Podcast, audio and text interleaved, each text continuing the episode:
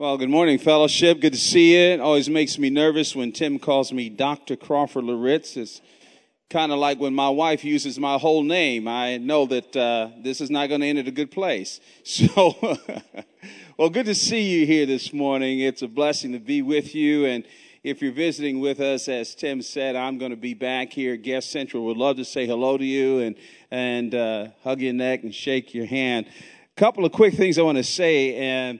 Uh, praise God for the generosity of this body. Last week, uh, of course, we spent time in prayer and talking about the great needs there in the Houston area with Harvey and the impact that that made. And I told you about a, a wonderful friend of mine that pastors a, a, marvelous church there called Crossover Bible Fellowship. And uh, um, his name is Blake Wilson. And Blake uh, said to me, as I mentioned to you last week, that remarkably, miraculously, their church did not have a drop of water in it. And, uh, but he felt, and the elders of the church felt, that uh, they were saved to serve. And uh, so, what they have done there is is uh, provide all kinds of relief, a center of distribution there through their church, and uh, um, helping people out. And by the way, his own people, although the church was say spared, uh, many of his folks in there in the congregation were devastated all that to say is uh, to thank God for your response. Uh, last week, you all gave over $32,000. Uh, so bless the Lord. Amen. And uh, that's going to help tremendously with that effort there. Now, as soon as we talk about that, we get up for another one, Irma. And uh, boy, this is, this is just unbelievable we need to pray for people who are in the path of Irma, uh, the impact of that storm. Uh, I understand as you've been watching the news, some of these smaller islands in the Caribbean have been obliterated uh, already by this storm. And a lot of us have uh, friends and family who are in the path of the storm. I know Karen and I have some great friends of ours who are Fort Myers and in uh, Tampa and uh, down in Naples. And so pray Pray that God will protect and pray that God will preserve their lives. Pray that people won't do foolish things in playing with this storm. Uh, pray that God will just watch, watch over them.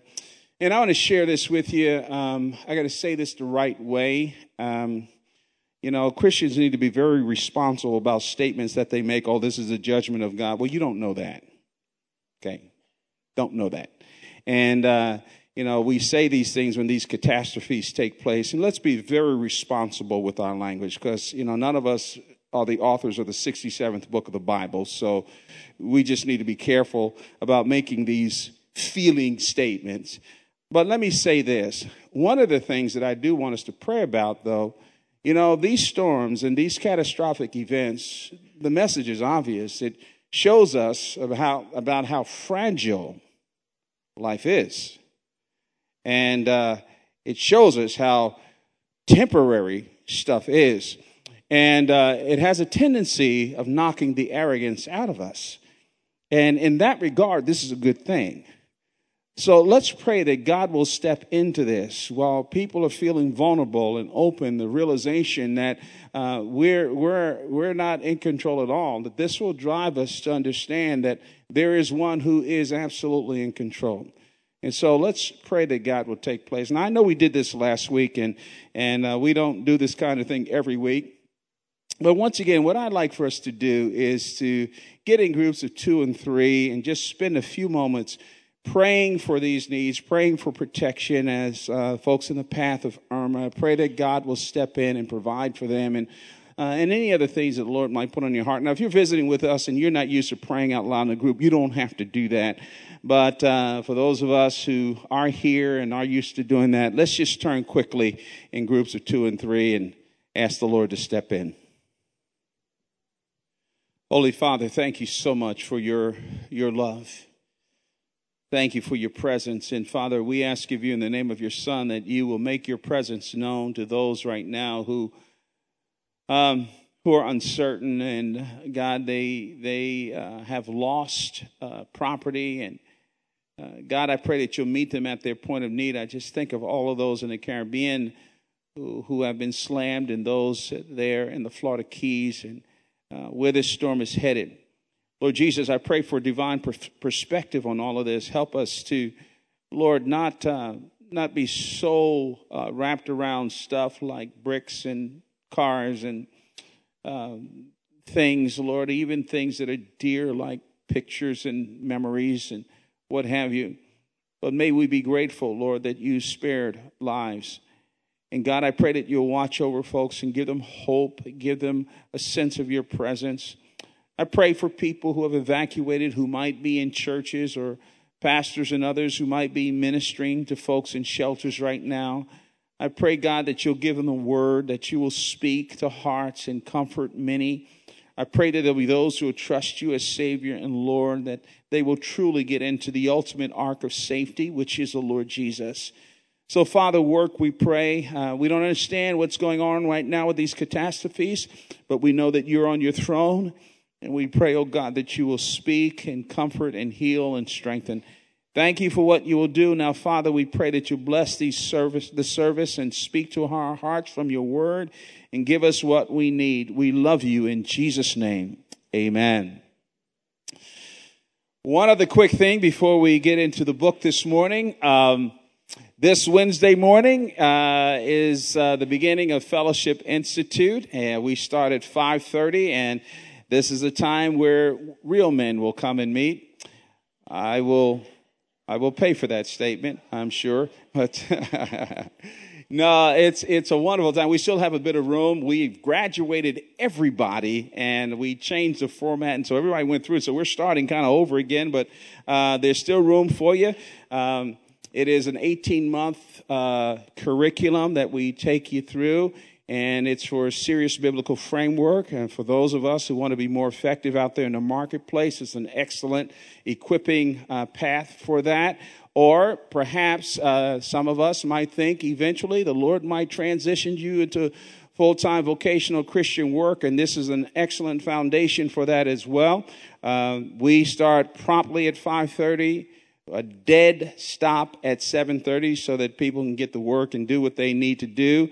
Um, content is given and from 5.30 to about 6.30 6.45 and the rest of that time is spent around our tables and commun- in community with one another and it really really is exciting time now, we're going to do something this morning that uh, I said in the first service. This will either be the best thing that I've ever done or we will never do this again. Uh, Josh Lilly and I are going to share a message together. And uh, Josh, as you know, is our discipleship pastor and is doing a wonderful job, and God is using him. He's connecting with our body, and just bless the Lord for him. I know that we started the series on First Peter last week, and uh, we're just going to take a break this week. Next week, we'll be back into the series. But we want to take a break because of what we want to emphasize today with regard to service and serving and why, why, that, why that matters. And so I'm going to be sharing, uh, the, uh, he's going to share the first part of it. I'm going to set it up and I'll come back and say a few words and then we'll, we'll conclude this together. The title of the, of the, of the message is uh, uh Serving, colon, what grown-ups do. And the reason why we chose that title is because of the text that we're going to be in today, and that's Ephesians chapter 4, verses 11 through 16 service in this text is connected with spiritual maturity. It's connected with maturity. And it is a primary vehicle by through which that takes place. Well, let me just back up a little bit. We say that our mission statement here at Fellowship Bible Church is that we exist to glorify God by making disciples of Jesus who love God passionately and love others unconditionally. The operative expression is make disciples of Jesus. Now, hang in there with me. Um, there, there, there, there, there, there are two extremes that you have to avoid when you talk about discipleship sometimes we can get very engineerish about discipleship and disciple making. In other words, it becomes very scientific and you run people through this curriculum and you go through this thing and you give them this input and this content and it becomes a little rote regurgitate. The other side is to avoid structure whatsoever and it just becomes swampish. Well, there is a dynamic tension. Uh, yes, there, there is structure to discipleship, but the, the, the, the focus of discipleship is the person and the work of the Lord Jesus. And so that a disciple needs to look like Jesus and act like Jesus. It's not that they're just trying to spit out content. And so when we talk about making disciples of Jesus here, we're not talking about a pattern or a program necessarily, but we're talking about the person and the work of the Lord Jesus and looking like Jesus through all that we say and all that we do. So discipleship and service are linked together. Uh, in fact, you can't, dis- you can't talk about one really without talking about the other. Discipleship is something that you become, but it's also something that you do. It is being baptized, but also observing all that Jesus commanded and taught. And in this text, sort of a general overall orientation of this passage that we're going to be walking through, you get the feeling from the words of the apostle Paul that the church exists to develop those to serve, but secondly, to be a place for them to serve, but not to stop there, to commission people to serve. Josh is going to say a few words about that in a few moments. But let me say a word about the church, okay? Let me just talk about the elephant in the room. There is this, there is this movement. Uh, some Christians have been caught up into this that say, well, you know, uh, honestly, I don't know. You don't really, really need to go to church. And they'll say stuff like, you know, I, I you know, hey man, I, I, I can go to church by just, you know, going online and watching, watching a, a you know, the service or I can, I can, I can watch TV and, or I can get some videos or, you know, I can watch other people and, you know, what's the difference there? No, let me, let me just help you with that. That's not going to church. You know, you, you didn't go to church when you did that. You got biblical content. You heard a message. You got information, but you didn't do church. You didn't do church being a part of the body of Christ is, you know, uh, uh, is to experience the incarnated Christ in community with one another. And all these letters in the New Testament, they're not nebulous notes to some invisible group of people. These letters in the New Testament are written to specific churches. This letter here, the church at Ephesus, Timothy was the senior pastor. It literally was written to them. So it's not some nebulous universal church. No, there's a sense in which this is modeled in the context of believers. I heard this story not long ago. It's kind of funny, but it also is an ouchie where this, uh, this pastor um, uh, had this missionary come to him and wanted to sit down and talk to him about uh, his ministry. And so as they're chatting and in their meeting, this pastor's getting pretty excited because of the vision of this missionary and what he wants to do and this kind of thing. And so, but the pastor just asked him a question, said, um, what, what, what church are you a member of? And the missionary responded in sort of a spiritually condescending, arrogant way by saying, oh, no, no, no, no. I, I, I, am not a member of a local church. Uh, I'm a member of the invisible church. So really, uh, so the pastor so, so you want this local church to give money to you? Said, yeah. And so the pastor just said, hey, okay, here's what I'll do. I'll give some invisible money so you can have your ministry to an invisible church. Well, we chuckle at that, but there's a visible expression of the body of Christ.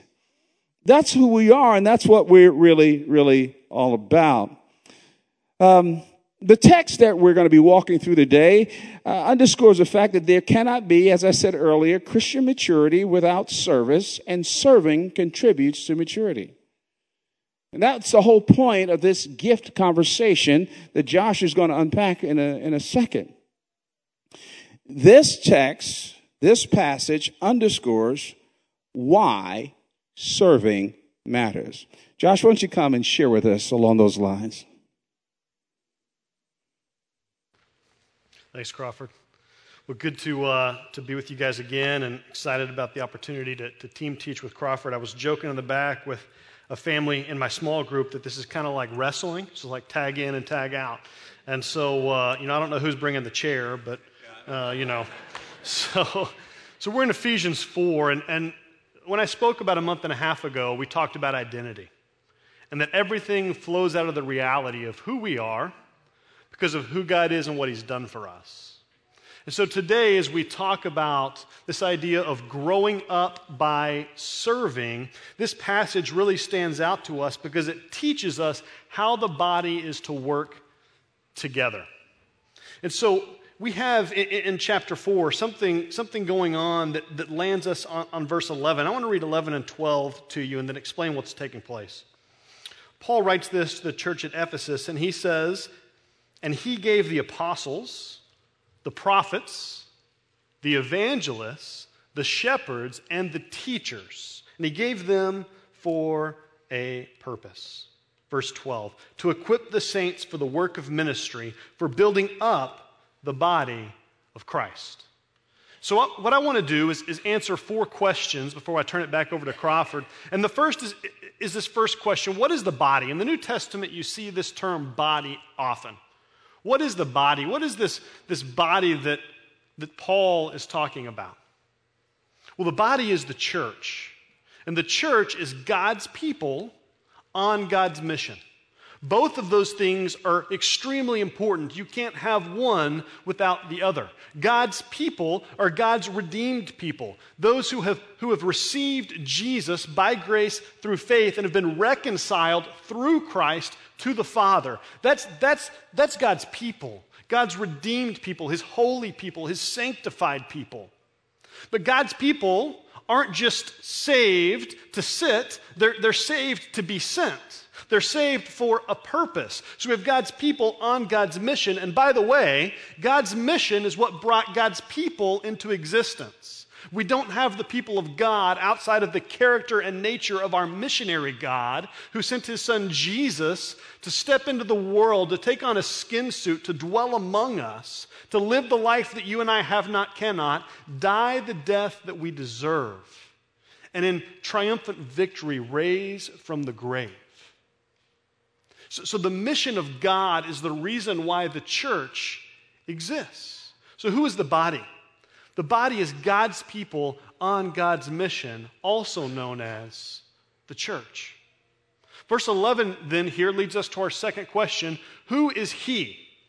It says, and he gave, in the Greek here, actually, there's not a definite article, the. Instead, it says, and he gave some to be apostles, and some to be prophets, some to be evangelists, some to be shepherds and teachers. But who is he?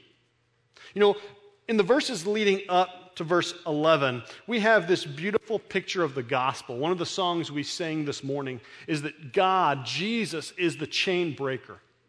And right there in verses 7 through 9, we see that Jesus, when he came to earth and he rose from the grave, he set the captives free. And we have this good news that, that we are now in Christ, a part of the family of God, and we are set free through Jesus. This is who He is. So, who is Jesus? Who is He as it relates to the church? Jesus is the chief shepherd, the one who laid down his life for the sheep. Jesus is the senior pastor. He's the one in charge. He gets to say what we do, and we say, Yes, sir, we will obey. Because now our identity is that we are family, God is our Father, and we are His children, and that we are servants. Jesus is King and Lord, and we serve King Jesus the way He tells us to. So, this is who He is.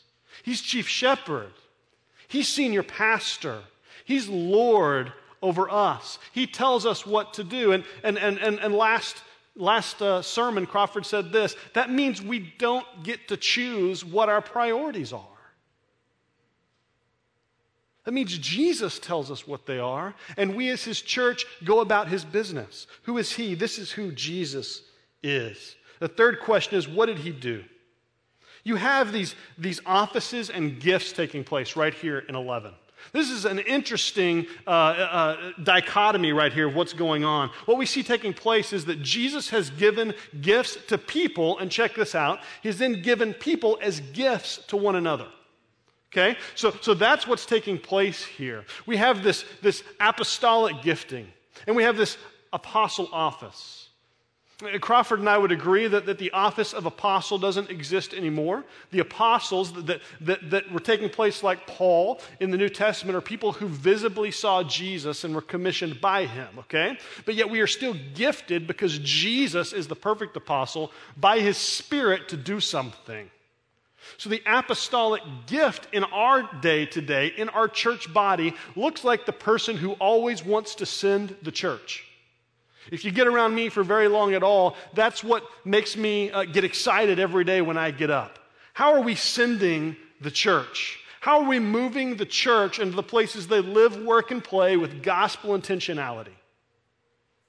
How are we letting the glory of God be seen throughout the world? In Habakkuk, we see that God's desire is that his glory would saturate everything. And that God has then given us his spirit, and he sent us out to reveal who he is, to tell the world what he is like. So the apostle shows up to the church, serves the church by walking alongside the church and saying, Listen, we want to equip you to live sent in the places you live, work, and play. Then you have the prophetic gifting. Once again, not big P prophet.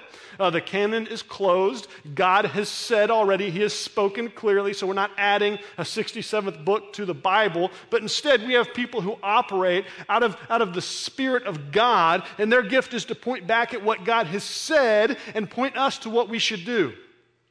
And, and we equip the body in doing that. Typically, that looks like people who are constantly looking back at what God has said about justice issues and pointing us to carry them out as a body. For example, rights of the unborn that we would care about them, those people whom God has created, and we would stand up for them. The least of these, as Jesus says in Matthew 25. And the prophets are pointing us back, saying, Listen, if all we do is love one another, but we don't love the least of these, we're not carrying out the love of God in the places we live, work, and play. And then you have the evangelist. And some of you may know people like this. These are the people, when they walk into the room, they automatically find the person who's most receptive to the gospel. They share the gospel, and that person gets saved. You ever been around that kind of person? Maybe you know someone like that. I have a few of those in my life. One of those guys' name is Norm Retland. And when he leads, when he walks into a room, he's always thinking, God, who in here needs to know you? And who are you working on? And I'm telling you, it doesn't matter if you're eating barbecue with the guy or if you're getting your car washed, you're going to stay much longer than you want to because Norm is leading this guy to Jesus. It's the gift of evangelism, and it encourages us in the places we go to be intentional. Then you have the shepherding gift. Once again, this is, this is a role today where shepherds and teachers work together to equip the saints. But because the Spirit of God is in each one of us, and Jesus is the perfect apostle, prophet, evangelist, shepherd, teacher, we then operate out of these gifts. And that shepherding gifts go, goes to sleep every night. And the burden of the shepherd is did we love well today? Did, did we take care of God's people today? Do they know that they're loved? I've got a guy in my life named Jason Dukes, and when Jason hugs me, I stay hugged.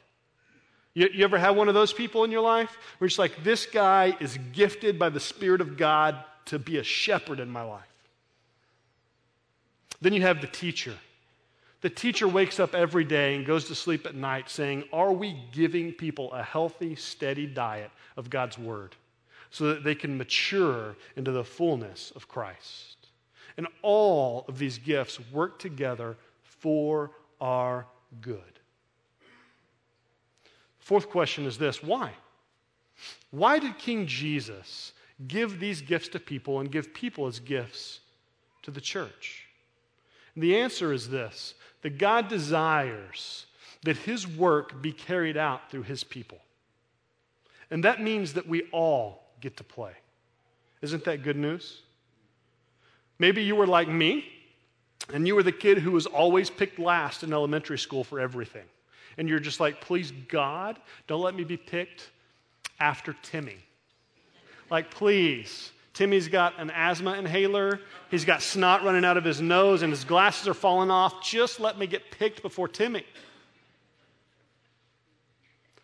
The good news about being in the family of God is that the gospel that saves us is now a gospel that sends us to equip one another and to see those who don't yet know Jesus come to Christ. So, what is the ministry of the gospel? Why is he equipping us to do this? The ministry of the gospel is simple it's twofold, and, they don't get to live apart from themselves. The first is that people who don't know Jesus would come to know Jesus. And the second is that those who do know Jesus would become more like Jesus, that they would mature in Christ's likeness. And, and, and sometimes we tend to live in one of those and not both. I know that in my own life, I tend to live in one camp instead of both often. And I've got to correct my life and look around and say, why is it that I enjoy going out instead of serving in? Or why is it that I enjoy serving in and I have no out? The mission of God, the ministry of God that He's equipping us to participate in through one another is both bringing people into the family and maturing people in Christ. So I'm going to pass it back to, to Pastor Crawford. Thanks so much, Josh. And I hope you picked up on what Josh said earlier that God gave gifts to the church, but we are also gifts to the church. And that's the tension as you walk through this passage. It's just not the gifts, it's our place in serving. And as you look at this passage, you could, you could trip over a few things. You could say, okay, well, those are primarily offices. And I, I loved his observation because we're both reading from the English Standard Version. I really like that. But I, it's unfortunate the way they've t- translated this because it doesn't have the definite article. He gave some gifts to the church. And although you could say that those are officers, I think the emphasis there is, is, is not he's not saying that these are all the gifts, but the emphasis is in the text is what these gifts do. And so for further reading, you can go back to 1 Corinthians chapter 12 and you can, you can see some of the gifts that are outlined there and a few more of those gifts are mentioned in Romans chapter 12 and you'll get a composite picture of what those gifts are. But the point of this passage is that the utilization of your gifts is to be focused on serving not only the Lord, but also serving one another. And that service produces maturity. And again, the, the emphasis, as Josh pointed out, was that, you know, these, these are all given for the, for the equipping of the saints. And I think most of you realize this, but let me just state the obvious. Uh, the staff at Fellowship Bible Church does not exist to do the ministry at Fellowship Bible Church. That's not the primary reason why we have staff here. We don't have staff to get the ministry done. We have staff here primarily to equip others to do the ministry. Now, there are things that we do, but even the way we do what we do ought to be multiplying the impact and equipping others to get the job done. It's all about discipleship and it's all about multiplication. So this is not about Crawford. This is not about Crawford's platform. This is not about Josh Lilly developing some superstar arena for discipleship. And I can go down the line with all of our staff. No, this is really all about you. It's about the glory of God and it's about releasing God's people and equipping them to do what God wants them to do. But I would argue again that here in the passage itself, that Paul is using service as a means to see maturity. And so verses 13 through 16, he actually outlines four characteristics of maturity. When these gifts are operating and when people are serving in the body, when they're giving themselves away, when they're serving one another, this is what it will produce. And Paul is writing to the church at Ephesus. He said, Hey, hey, hey, church at Ephesus, these gifts and the people serving here, this is what's going to happen. And by way of implication, he's writing us, Fellowship Bible Church, Roswell.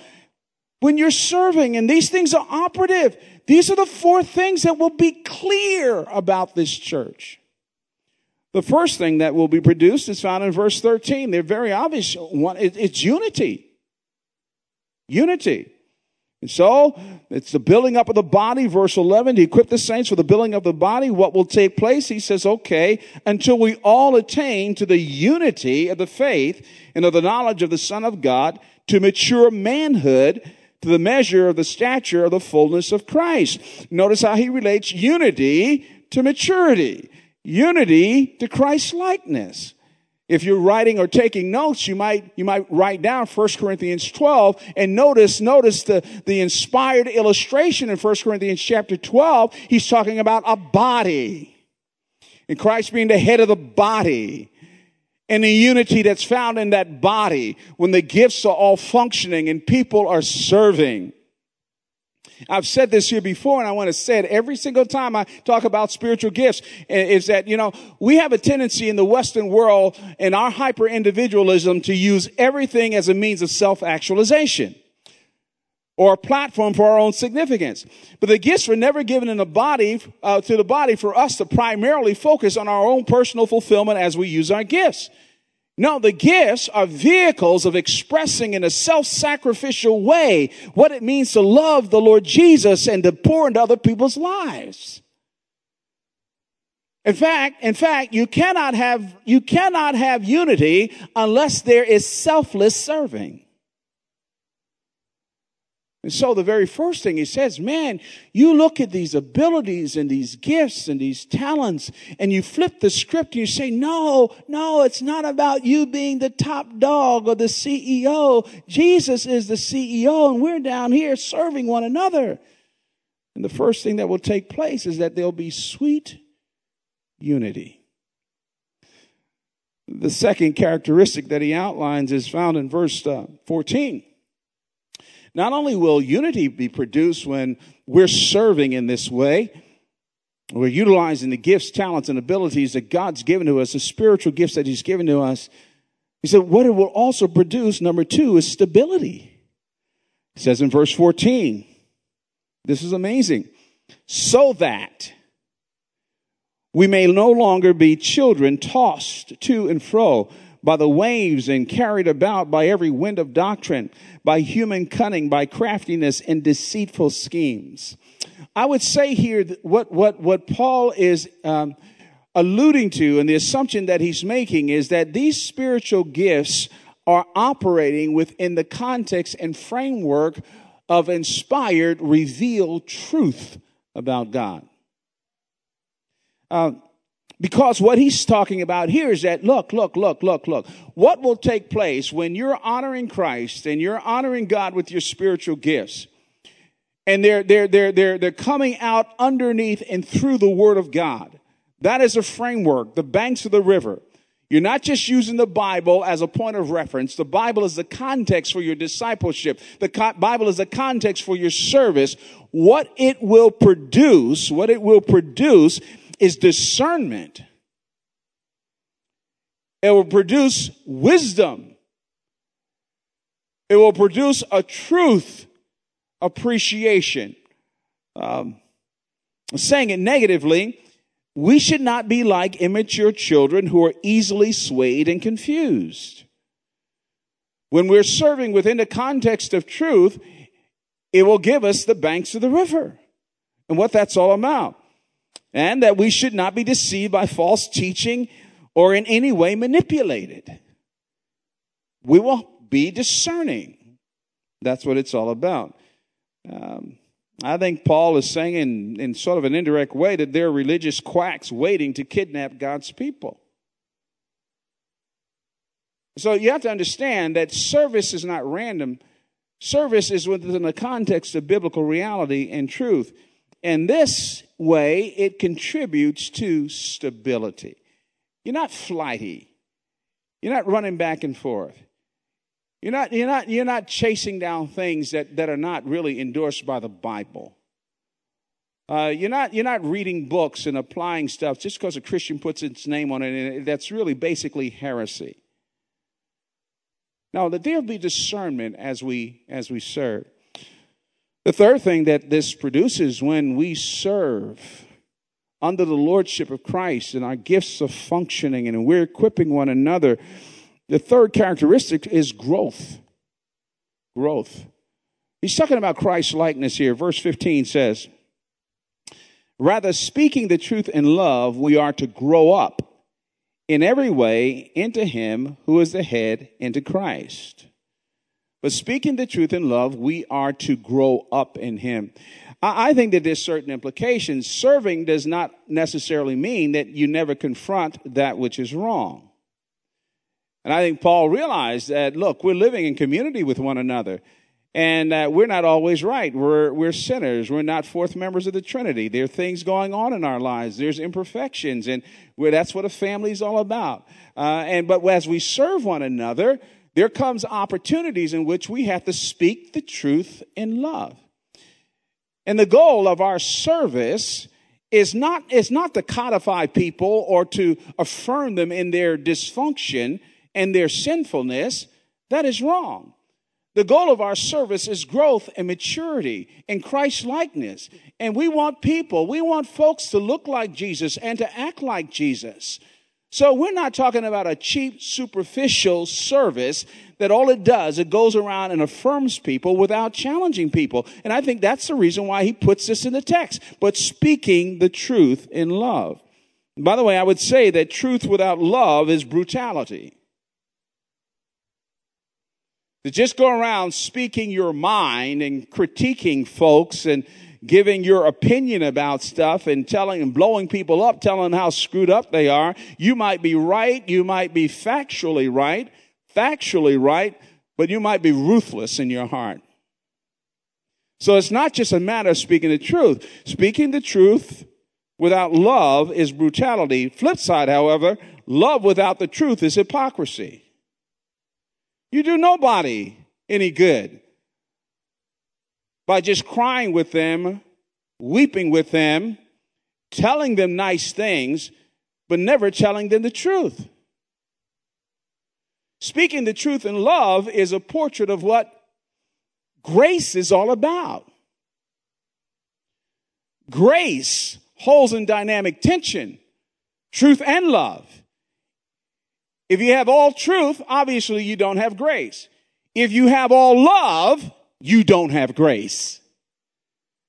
It is speaking the truth in love. By the way, interesting here in, in, in, in, in the Greek text, literally, literally, this phrase is literally truthing in love. Truthing in love. And I think uh, what Paul implies by this is the idea of maintaining the truth in love, both in terms of speech and our life. That my life is gracious. My life is characterized by truth and love. And how I approach people and how I speak to them, how I challenge them, is characterized by love and truth and truth and love. But all of this is over against the backdrop of the exercise of spiritual gifts. You see, there's this line here that says, grow up into Him. Grow up into Him. Again, I argue that in all these texts that talk about spiritual gifts, it all is a pathway to exalt Christ, to look like Jesus. The growing up into Him implies that Christ is the source of our growth, but He's also the aim of our growth. So we're all about Jesus. I serve because I want to look like Jesus, but I want you to look like Jesus.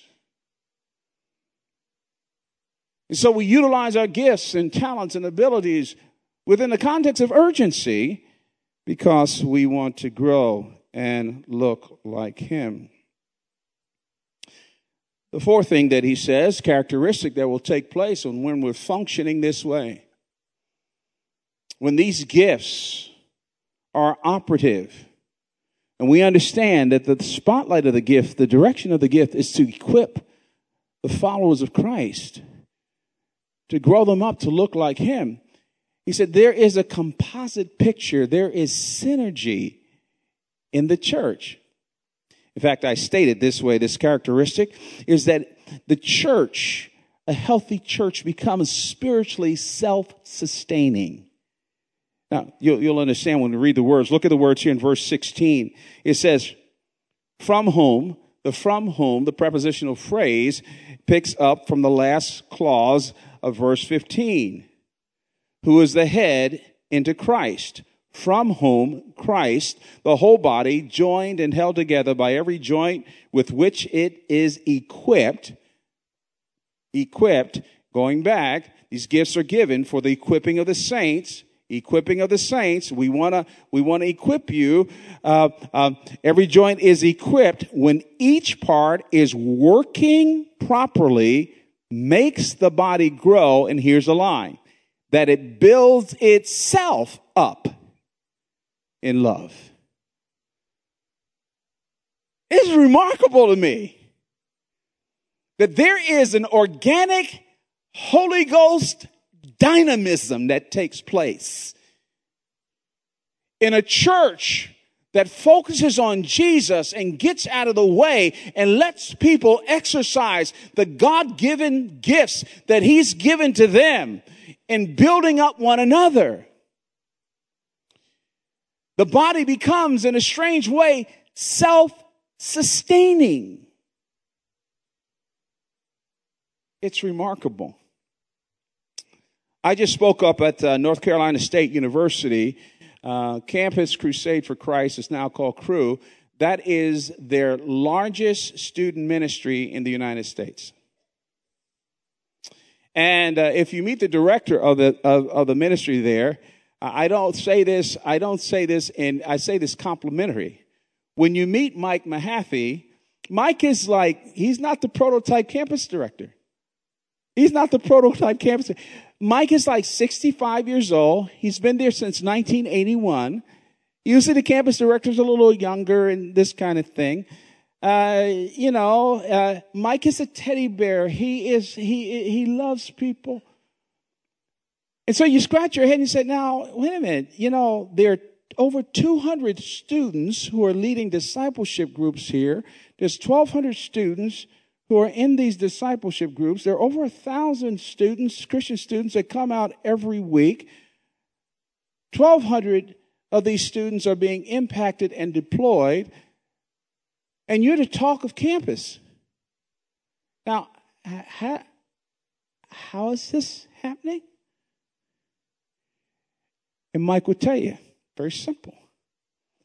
Our staff team just gives these kids what they need and get out of the way. It's organic. And that's the vision that God wants us to have. It's not that heavy. Give people what they need and get out of the way. Now, I got to tell you, um, it's not a very kind thing to say, but my, my kids, when they were, uh, say, in that corridor between 18, 19, and 20 years old, you know, in college, and every once in a while, uh, they would call home and ask me about doing something or say that they were going to do something, uh, to which Karen and myself did not necessarily agree. And I would say this to them I said, you know, uh, we try to respect you guys uh, and treat you like adults and this kind of thing, um, but I'm going to tell you no on this one. And the response sometimes would be something like this Seriously, Dad?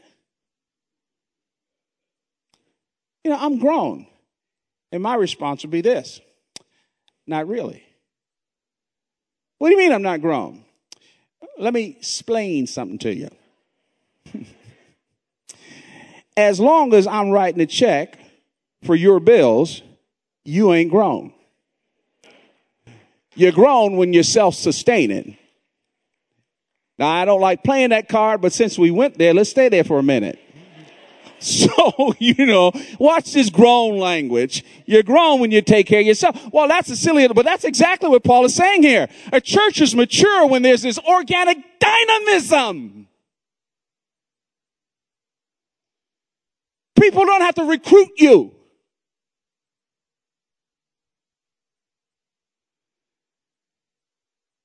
You do it because you're captured by Jesus. There doesn't have to be a perceived Benny in it. We serve. We serve. It's self-sustaining. It's synergism. That's we get it. We get it in the business world. Now they do it for other motives. Sometimes there are mergers in the business world. The reason why there are mergers in the business world, they, they come to realize realize that look, there's a market share that we ain't getting, and there's a market share that you ain't getting. But if we draw forces together, by the way, we make a lot more money, and we're able to get this. So let's do it. How much more should we as the body of Christ, as we look at the cause of Christ, we look at the number of people who are yet to be reached in this city and around the world, we look at the needs that we have in this body, how much more should we lay down our agendas and our name tags and our resumes and our desires and say, hey, look, the cause is bigger than us. Let's serve. Let's serve. And that's, that's what this text is is really, really all about. I'm going to ask Josh to come and uh, give us some marching orders and help wrap this this time up. All right, try and let the uh, let the rubber meet the road here as we as we close. We're um, we're doing our best right now as a staff and as elders to really make sure that we're doing all we can to equip the body for the work of ministry. One of the things that you're going to see even today is something called Grand Central. And as you walked in through the doors, you probably saw that on your right. And I want to encourage you that as you seek God and ask Him about where you can be equipped and where you can be an equiper, that you would connect with our leaders and volunteers in Grand Central, and that you would do that online. You can find that on our website. And, and specifically, we're, we're, we're giving you opportunities for three things. And first is this that we would own our identity as family, that we would move from guest to family. From guest to family. And if you're a first time guest here, we know that that's going to take a little time. And so we're not asking you to do that today. But if you've been here for a while, we ask that you'd participate in equipping those next to you and in being equipped. You know, if you were to come over to my house, my wife uh, would, would cook a great meal and I would clean up the dishes, and we wouldn't expect you to help. But I expect all of my family to help. And there's a big difference there. So, first is this let's move from guest to family. And a great way to ceremonialize that, a great way to make covenant together through that is through membership. So if you're here and you're ready for that next step, I want to encourage you to go back to Grand Central and talk about what it looks like to become a member. Find out what your gifts are and how God, by His Spirit, is calling you to play a role in the maturity of the body right here at Fellowship Bible Church. Next is move into community. And here's the thing about community we have, we have group life here. We have that through Sunday communities, and we have that through small groups. So we call group life at Fellowship Bible Church. But pressing into community, we got to make sure we understand it rightly. We're not calling you to time and place, we're calling you to relationship. Hear that again. We're not calling you to time and place, we're calling you to relationship. We're not calling you to a house at 3700 Monahans Drive. We're calling you to relationship with the people who are committing to maturing Christ together and to go on mission together, the out and the in. It's really important. And so you can also connect to group life, to small groups and Sunday communities through Grand Central. Third is we want to help you get connected to service opportunities. Because God has so loved us, we love others. And your heart probably beats for a specific type of person in this church. Maybe your heart beats for the child who needs to be rocked in the nursery. Maybe your heart is beating for the youth who are going through transition in their life and they need an example of what Christ looks like. Maybe your heart is beating to get people around you and start a small group that will reach your neighbors and help those in the group grow up into Christ. Maybe your heart is beating to help people connect to the body. And so you want to help out in Grand Central and you want to serve here and you want to pass out invitations to people and you want to give them a bulletin. Maybe your heart beats for people who are pulling up into our parking lot for the first time and have never been here before and are scared to enter in. And so maybe you're going to help drive one of our buses, which until recently I didn't realize we had. That's pretty cool. We need to drive some of those one day, Crawford. Maybe your heart beats for a specific, he's like, no, I'm not doing that. You don't want me to drive it either. I put it through a fence. So your, your heart beats for a people group because God lives in you through his spirit. And so as you go and you serve, don't do it out of guilt. Don't do it because, oh my goodness, here's another sermon about now we've got to serve. I just want to show up. Do it because the love of God has captured your heart. Do it because your identity in Christ is that you are a family of servant missionaries that this is who you are and therefore this is what you do. And find joy in it. A joyless volunteer is not helpful to anybody. So let's, let's pray together. Crawford, would you close us? Yeah, I'd like to like to close us in prayer, but let me just say one word here. Um, uh, sort of the elephant in the room. Number one, A, is that so many of you, I'm looking out here, so many of you are serving, and it is so exciting.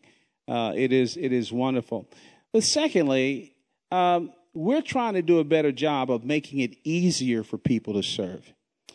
It's not always been easy, and there's some opportunity for us, and we're trying to do that. We're trying to flatten things out.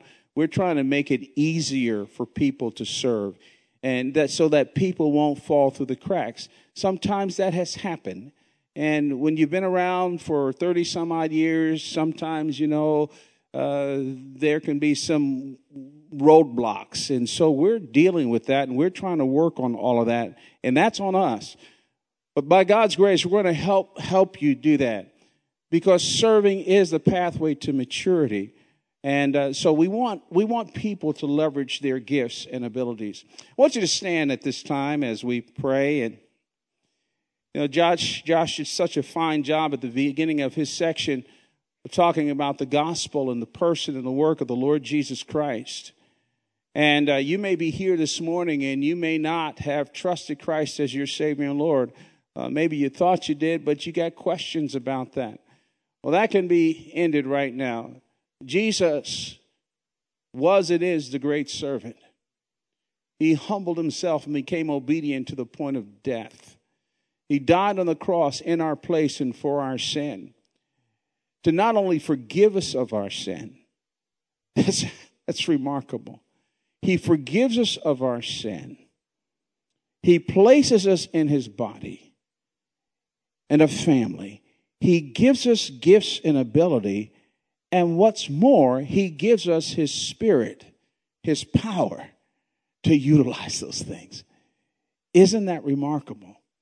But it all begins by trusting him. And so, right now, if you're not a follower of the Lord Jesus, you don't know him as your Savior and Lord, um, maybe you've been kind of like dealing with, did I really do this? Well, you can make sure right now. While I'm talking, at this very moment, you can say in the quietness of your own heart and mind, Lord Jesus, I need you. I turn from my sin and I receive you as my Savior and Lord. Forgive me of my sin and make me the person you want me to be. As simple as that. If you prayed that with the sincerity of your heart, Jesus Christ has come into your heart and life. There'll be staff members and elders up front here uh, I'm going to be back in Guest Central. If you pray that prayer, you can come up to me or to Josh or anybody else who's up here and say, you know, I prayed that prayer, and we'd love to get in touch with you. The other thing, if you've got any spiritual need whatsoever, any burden on your heart, maybe we talk about that day, but it's on your heart, and you just need somebody to pray with you, that's why we are here. Come on up and let us let us love on you and let us go to the throne together. Father, thank you so much for this wonderful church, Lord. Thank you for the people here. Thank you for the folks, Lord, who have served diligently through the years, God. And thank you for the blessing. But Lord, may we uh, maybe we be more urgent about this, Father. Realizing as we think about these storms that life is fragile, life is uncertain we have opportunity, we have gifts, we have abilities. We don't control the clock or the calendar. So, Lord, may we have a holy get after it in our souls. Lord, release us, we pray. Release the gifts through us, we pray. Give us meaningful opportunities and arenas to do the very things that you've gifted us to do, and as Josh so wonderfully outlined, burdened us to do. And may we as a body position ourselves, and may the leadership of this church position ourselves in such a way that we remove the roadblocks and hindrances to making that happen.